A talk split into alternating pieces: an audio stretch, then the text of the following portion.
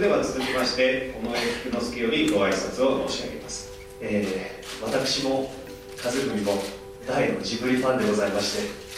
皆様ご承知の通り今年の12月新橋演舞場におきまして新三歌舞伎「風の谷のナウシカの」が行われます。そのご縁をもちましてこの度鈴木様のお力をお借りいたしまして祝い幕を宮崎駿監督にお書きいただきました。本当に大人にとっても和文にとっても本当に過保なことでございます。この作品を、えー、私が初めて見させていただいた印象といたしましてとても元気な躍動感のあふれる作品だと感じました、えー、宮崎監督が、えー、そういう躍動感を込めてお書きになった絵でございますのでせがれ和文も初舞台の牛若丸その力にあやかりまして元気ではつらつとした初舞台をさせていただきたいというふうに思っております。本日はありがとうございます。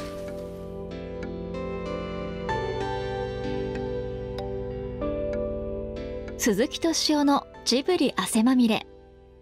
今週は4月11日に行われた歌舞伎座団菊祭5月大歌舞伎の絵本牛若丸。七代目尾上牛之助初舞台にてお披露目されている祝い幕のデザイン発表会見の模様をお送りします。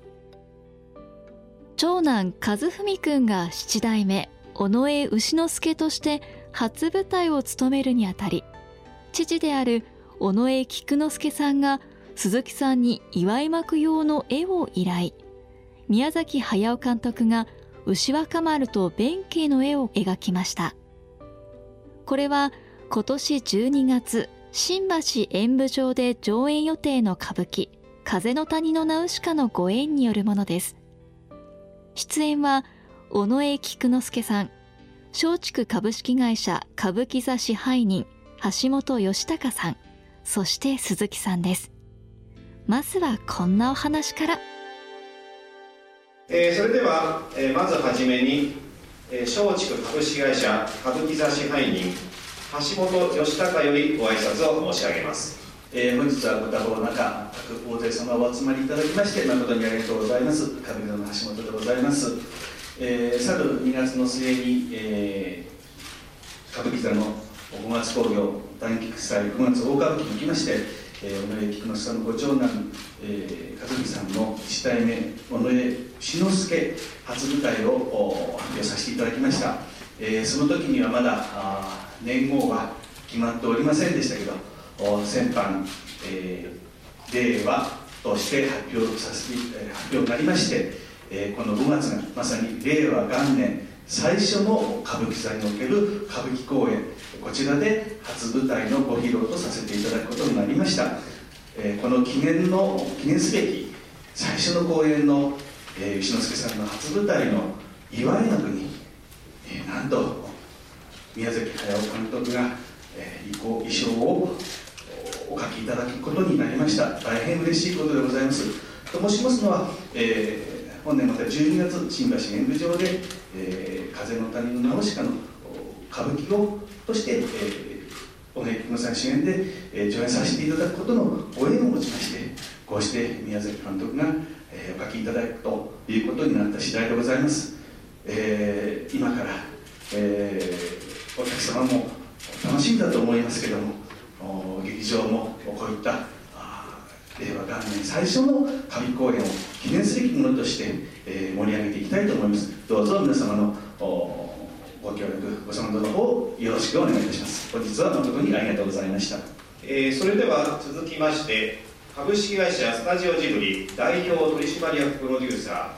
えー、鈴木敏夫様よりご挨拶を申し上げます。スタジオジブリの鈴木です。ナウシカのご縁であのこういうことになりました。あのまさかですね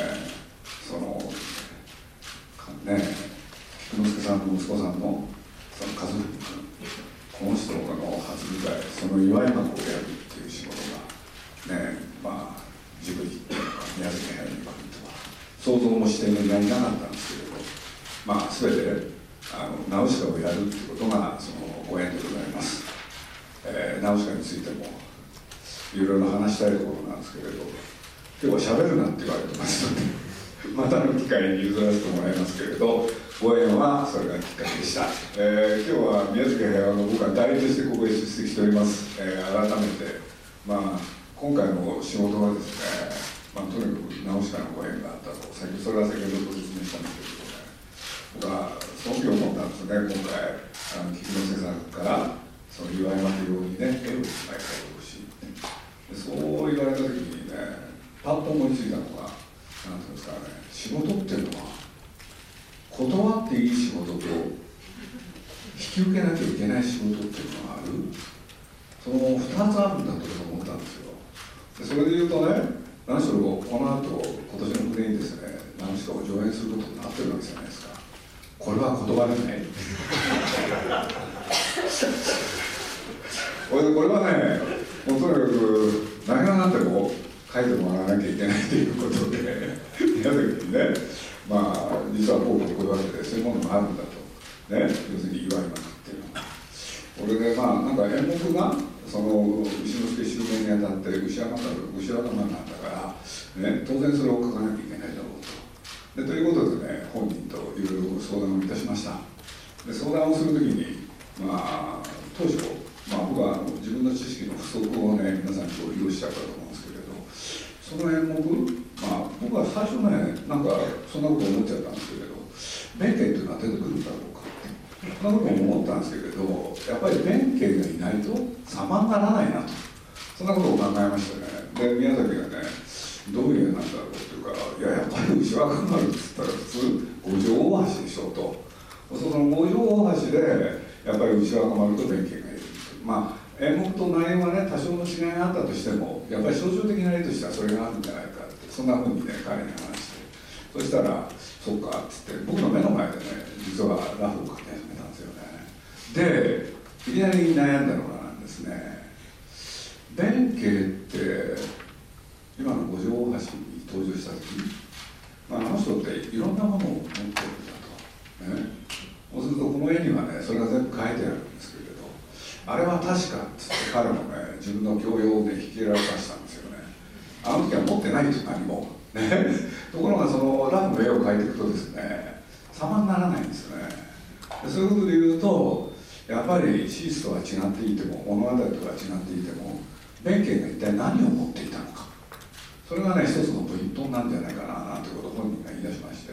これで早速ですね実はね僕らもそんな知ってたわけじゃないんで慌ててあの弁慶について、えー、勉強っていうのかいつもね七つ道具っていうのは何を持ってたのかって。これで、まあ、出てきたものをもとにこの絵を描かせていただきましていただいたような次第でございます。で先ほどねあの菊之助さんがおっしゃいました。ねあの石若丸が活発でねあの可愛いってこれでまあこれ本当に偶然かと思うんですけれど和文君に会った時僕びっくりしましたね。ね似てるんですね。本当に。俺でまあ先般ね、まあ、その襲名のご披露っていうのかご挨拶っていうことで僕のところへねあの奥様とご一緒に和文君も一緒に来ていただいたんですけれど本当にねこの和文君っていうのが可愛くて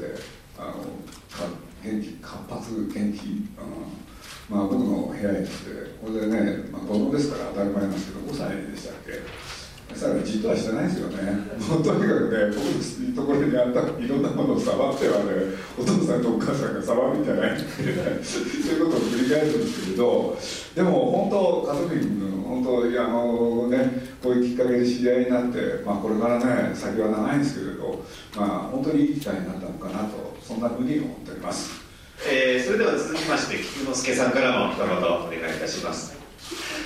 お仕事を断っていただかなくてよかったなと思います。すごくあの嬉しく思ってます、えー、ナウシカのご縁をいただきまして、まあ、そのナウシカのご縁をいただくのもかなりその難しいことだったと思うんです。ですけれども、えー、新作歌舞伎「風の谷のナウシカ」をお許しいただきまたこの和文もう私の影響を受けてかジブリの作品が本当に大好きでジブリの DVD ボックスさえ与えておけばかなりの時間が潰れるという数組ですけれども。あの、そんなあ家族組のその祝い幕はぜひともあの宮崎監督に書いていただきたいという私の1年を鈴木さんにあのお願いしてそしたら分かったと言って宮崎監督が書いてくださった本当に素敵な作品でございます。で今おっしゃられたようにもともとの、えー、脚本それから初めて、えー会見の時には私は、えー、大馬焼サンダーという役でした。それは、えー、村上先生玄三先生が書いてくださった時に、えー、父に、えー、父菊五郎がキサンダをやり私が牛若丸をやっていたということでもあるんですけれども今回もその私も、えー、キサンダーの役で、えー、というふうに考えておりました。ですけれども実は宮崎先生が牛若丸の弁慶を書いてくださいましたのでここは弁慶が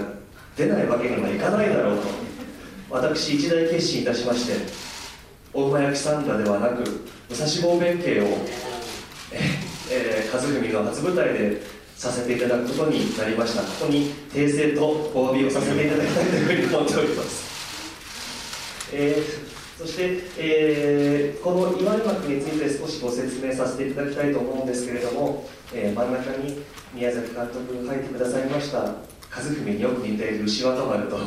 まあ、私がどんな風に演じるんだろうと皆様ちょっと期待と不安の入り混じった弁慶になると思うんですけれども宮崎監督の、えー、絵がございます。そして両脇には、えこれは歌舞伎座舞台さんが歌舞伎の古典的な手法で描きました、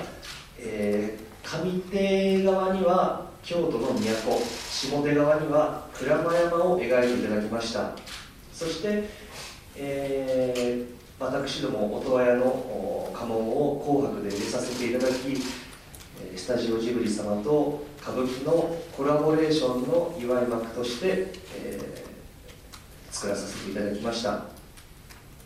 えー、ちなみに、えー、すみませんあの協賛していただいている長谷川万事商店様についても少しお話しさせていただきたいと思うんですけれども長谷川万事商店様は私の曽祖父高祖父祖父ですね曽祖父にあたる六代目菊五郎の舞台をこよなく愛してくださいました。えー、創業者長谷川万事商店様長谷川万事様のお付き合いでございます。そして、えー、長谷川万事様えー、今、えー、祖父曽祖父六代目菊五郎祖父梅公父菊五郎私そして和文とずっと舞台をを見続けてくださっている温かいご支援をいただいている長谷川万商店様企業さんでございます、えー、令和になりまして初めての団菊祭でございます。令和元年の団菊祭でございます。昼夜ともに本当に魅力的な演目が並んでおります。ですけれどもぜひ皆様には、えー、昼夜の演目とともにこの祝い幕もぜひ注目して見ていただければというふうに思っております。どうぞよろしくお願いいたします。読売新聞森重でございます。素晴らしい。ちょっとワクワクしております。あの和文さんはこの絵をご覧になってどんな感想をもらされたというのかが1点と福之助さん他のいろんな歌舞伎でいろんなやって弁慶ってありますけど弁慶はイメージないんですけど活躍なんですか？活躍でございます。もう本当に歌舞伎をよく知ってる方でございましたら菊之助の弁慶大丈夫かっていうふうにまず思われるんじゃないかと思うんですけれども。でもそれはその思いを安心に変えるべく稽古してまいりたいというふうに思ってるんですけれども。和文はこの絵を見てとっても喜んでました。はい。あのやっぱりその自分に似てるっていうところもあると思うんですけれども。何度もこれ僕っていうふうに聞いて鈴木さんのところに行っても 何回も聞いてました。あの牛若丸書いてくれた人っていや牛若丸から書いてくれた人じゃなくてジブリの鈴木さんだよって言ってでも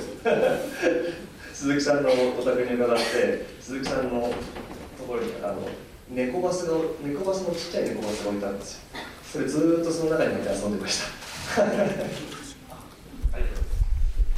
はい、えー、それでは続きましてご質問のある方いらっしゃいましたら、えー、どうぞお願いいたします、えー、あではあの真ん中の、はい、今手を挙げてる男性の方今あの書かれるものが近くに伺います。あの共同通信のお邪魔します。あのとても素晴らしい本当に嬉しいなと私自身も思ってしまいますがあの鈴木さんにあのお尋ねしたいんですが先ほどあの途中お作りになる過程のお話があったんですけれども、えー、改めて、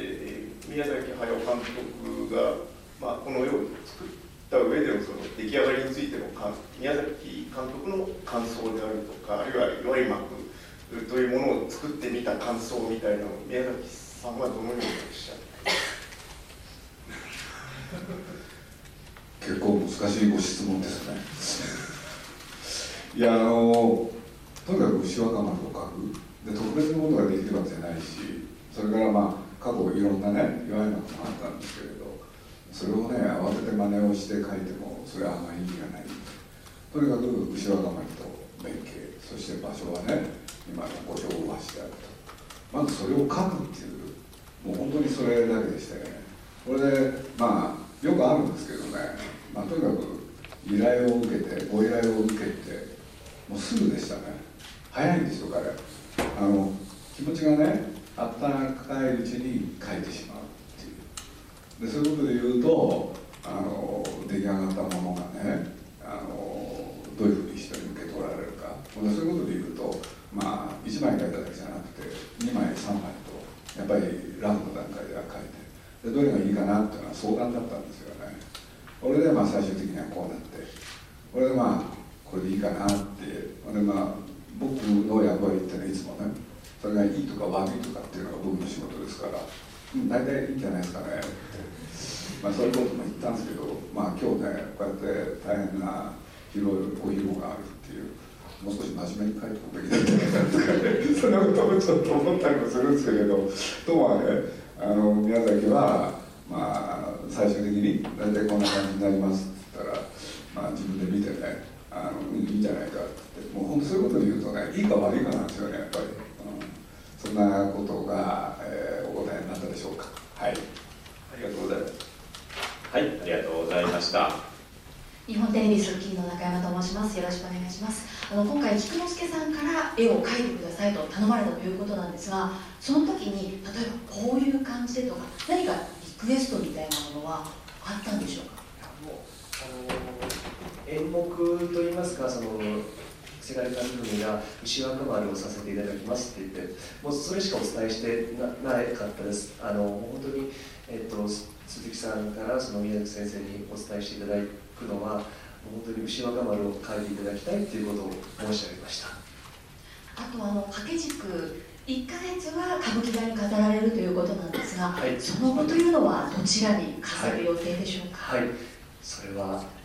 ご想像にお任せしますと言いたいところなんですけれどもあでも本当に家宝でございますので大事にしまりしまっておきたいというふうに思っております。鈴木さんもう一ついいでしょうか、あの今回このような素晴らしい絵を描かれて今後もしまたお願いしますというお話がありましたら誰からですか？まあ菊之助さんだったり可能性っていうのは。あの人が終わったらもうないですよね。失礼しました。い。やもうささっきの掛け軸はね。もう原画を一体どうしようかなと思ったんですよ。で、まあ、もちろん差し上げた方がいい。でその時に、まあ、学装でそういうことで言うと軸にするっていうのもあって。でまあねお手元に置いていただく。でまさかそれが僕歌舞伎座に飾られるとは想像もしなかったんですけれど。まあねあの記念にと思ったんですよね。だからまあそういうことで言うとあのねあのいい感じになったなと思っておりますんで、はい、あれ一枚の絵でもねやっぱり軸のデザイン色それによって随分絵が違って見えるんですよね。でそういうことで言うとちょっと考えてやったつもりです。はい。ありがとうございます。はいありがとうございました。東京新聞の酒井と鈴木プロデューサーの質問ですけれども勝文君がご挨拶に来た時に、まあ、あの本人も何か言って鈴木さんも何か声をかけられたかなと思っているんですけれどもどのようなやり取りがありましょういやまああの僕が言ったのはただ一言でまあねそれは僕も7歳のあの孫がいるんですけどね。まあ子供っていうのはね好奇心に満ちてるしそういうこと言うと知らないところへ行くといろんなものをね触ったりとか見たりとかいろんなことしますよね。でそういうことを言うと子供ってのはとかくやっぱり動きまくる。そう親御さんはねそれを見て何しろねあのそういうことやめなさいってことをねおっしゃるのが普通なんですって。で菊本さんご夫妻もそういうことをおっしゃったけれど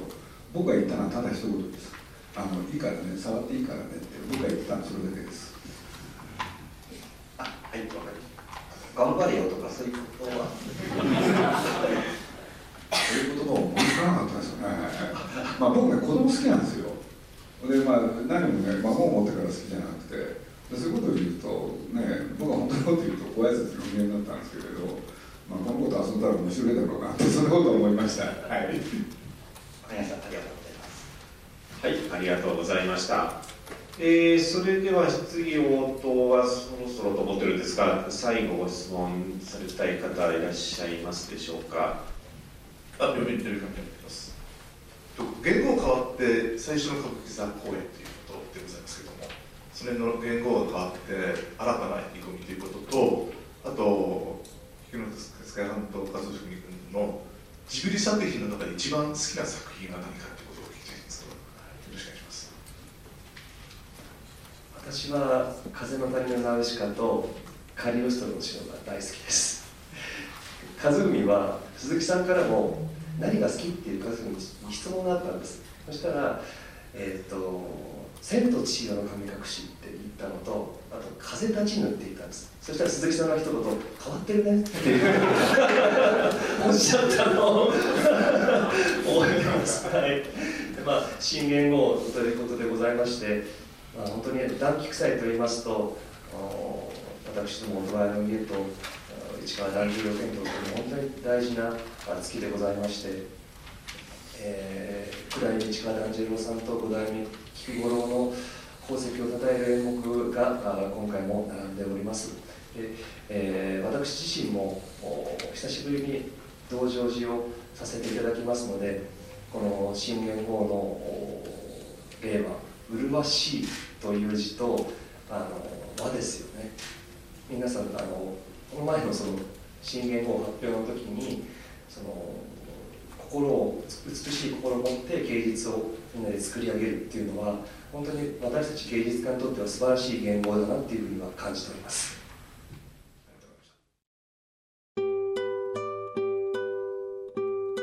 絵本牛若丸七代目尾上牛之助初舞台祝い枠発表会見いかがだったでしょうか？七代目尾上牛之助さんが初舞台を務める短期祭5月大歌舞伎。夜の部絵本牛若丸は歌舞伎座にて5月27日まで上演されます。ぜひ一度足を運んでみてください。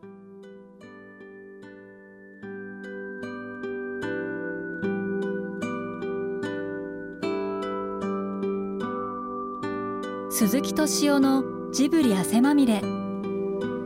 の番組はウォールト・ディズニー・ジャパンローソン日清製粉グループ